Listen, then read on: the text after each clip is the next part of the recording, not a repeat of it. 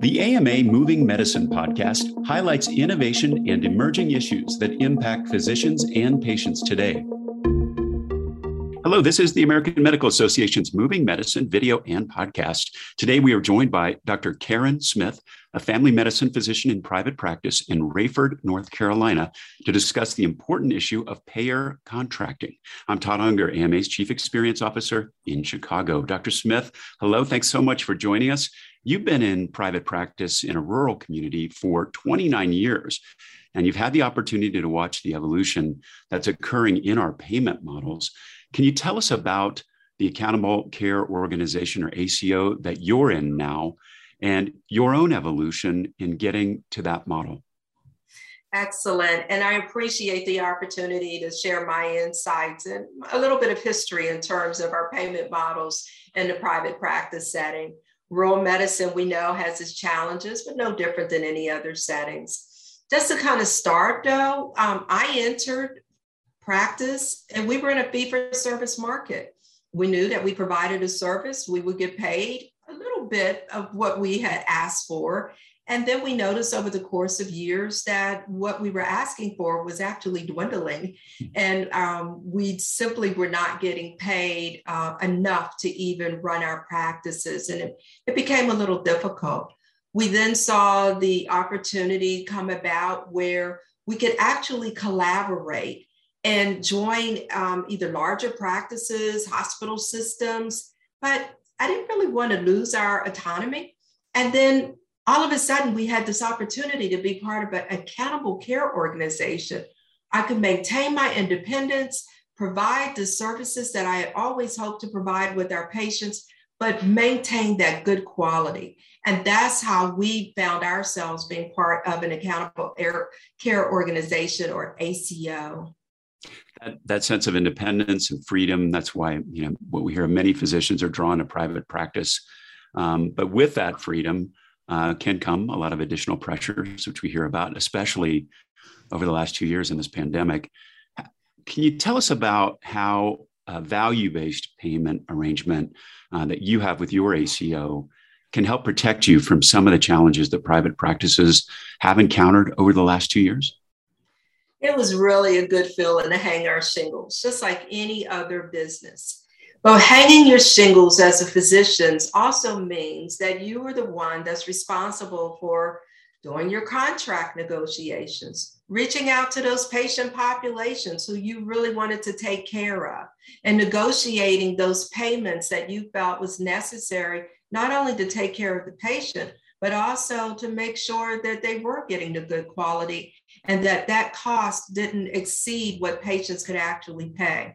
So, kind of to put it all together, I, I never forget one of my um, mentors saying to me, Well, you need to go down the street and contact that. Uh, the uh, pharmaceutical, not the pharmaceutical, but the chicken plant, um, and get all the patients that you can and see if you can get on that insurance plan that they have. And why don't you even try to be their medical director? I was like, a chicken plant? I don't even know how to do this. and so I thought you just hung up your singles and people came to you. But that's the business model. And what we found that by participating in a value based payment model, when we brought together the largest number of lives that we could care for within our region and my colleague over in the next county does the same thing. And the county over does the same thing. And we're all part of an ACO. Now we are applying efficiency and we're scaling out all of those strategies that we knew work well. And that's what the ACO brings in terms of the value of an independent physician collaborating with others. We bring together joint negotiation, and power in providing healthcare to our communities. I'm just curious, you know, hearing you talk about these things that you maybe didn't expect. Were you, you know, did you have the kind of training and background to be able to do these things that you're now talking about that are part of being in an ACO? I really did not have the training. And as a family physician, we know in our third year, we get a two week course of how do you set up your practice? The two weeks was a bare introduction in terms of going into an independent practice. So, no, I didn't have the training, but I did have the desire and I had a little bit of know how. And I really stressed the importance of my mentors, those doctors who were already in practice, who were already independent. They had already seen some of the ups and they saw the downs, and they taught me a lot.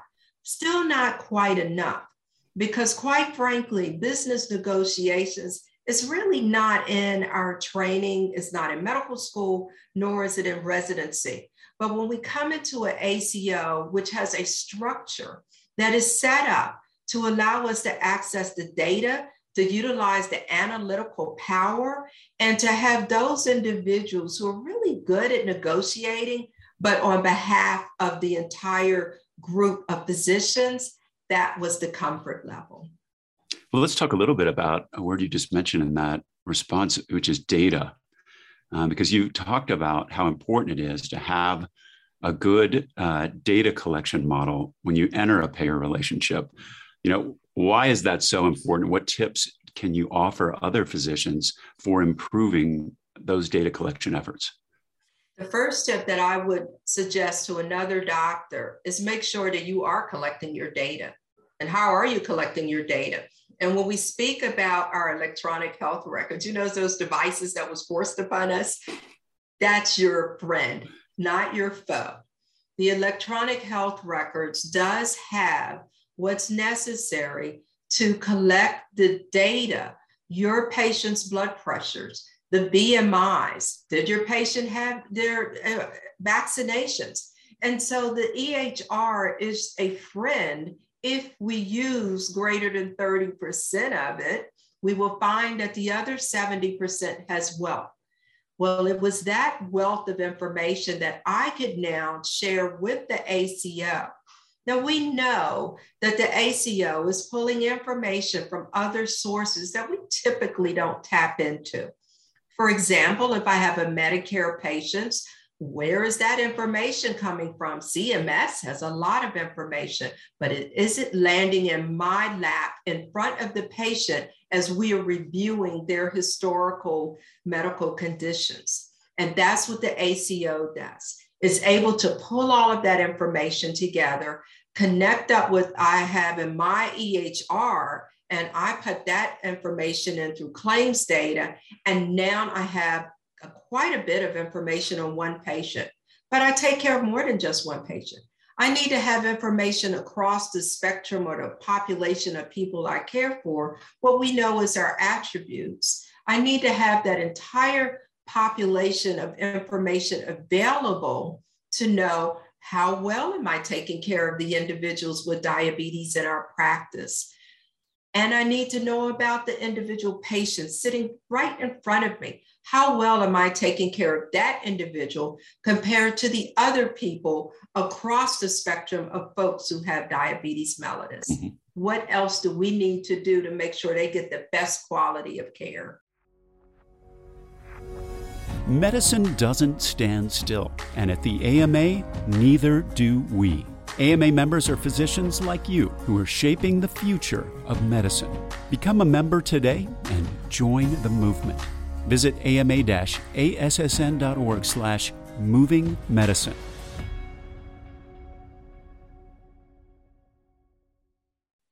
Well, it's interesting. I mean, to hear about all of the things that go into uh, just that part, uh, not to mention the rest of managing your practice. And you know, you've said that it's very, very important for the physician to stay engaged and involved uh, in the decision making, whatever arrangement they're involved in, and also kind of in those operations and the data and everything else that you laid out. What are some of the ways that a very, very busy physician, especially in the middle of a pandemic, can stay connected? And I appreciate the connection word, but I'm going to add two other words. We want to connect, we want to communicate, and we want to collaborate those are the three C's that I have definitely used during the pandemic.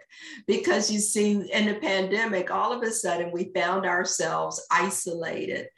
We were told to shelter in place. And some of our practices we even closed for fear of what COVID was going to do, the C that I really don't want to talk about today. But we were told to remain isolated, and that disconnected us.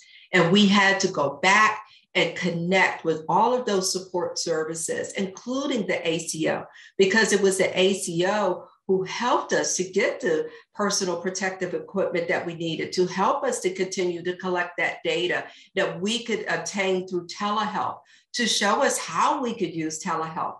And so that connection with the ACO made a difference. And then the communication to feed back to the ACO hey guys, I'm struggling.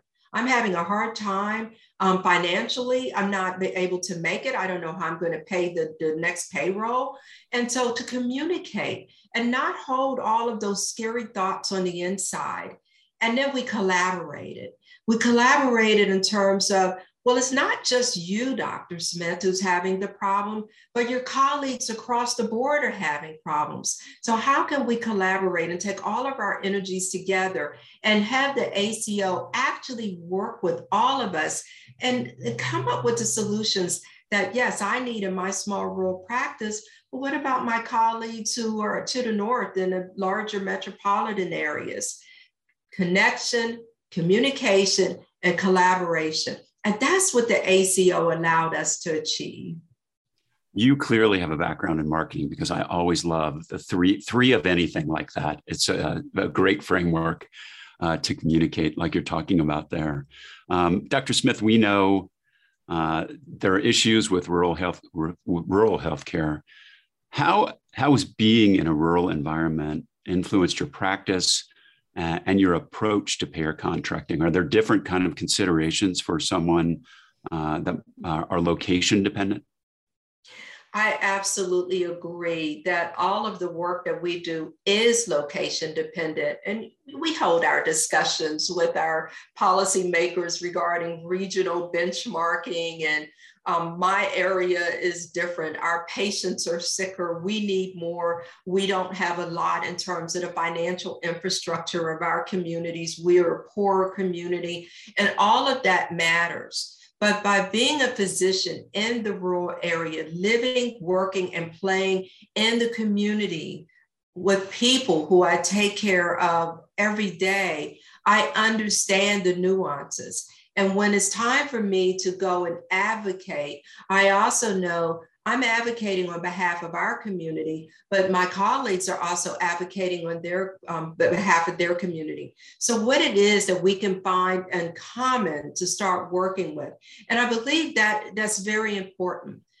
One of the things that the pandemic definitely brought out that those of us already knew was that of equity how is it can we now apply the principles of equitable healthcare across the board as part of those communications, as part of those policy strategies that we're advocating for? The pandemic merely highlighted what was already there. And now we have an opportunity Let's highlight the solutions that's going to work for all of us. Let's get into the social determinants of health and understand the impact that it has on the quality of health and the quality of life that people have across the board, regardless of where we live. That's fantastic. Um, this last question for you, you know, when we talk a lot about value, um, but why is it so important to talk about the value of physicians as care and payment models evolve?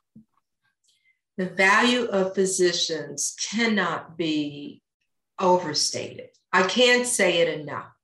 We appreciate our colleagues, the nurse practitioners, our physician assistants, as part of the physician led team based care the doctor cannot possibly accomplish all that's necessary to get the best outcome for patients without having a team.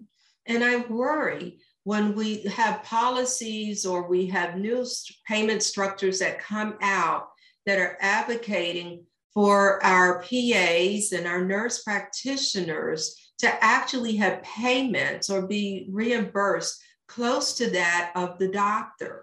And we all know, those of us who are real life practicing, we know the value of team based care. But we also know that the physician did put forth that education, that time, the payment for medical school, the residency training, and even took on a little bit more of the risk of taking care of patients. Yet we're not getting the value in terms of the respect as a doctor, and payment goes along with that.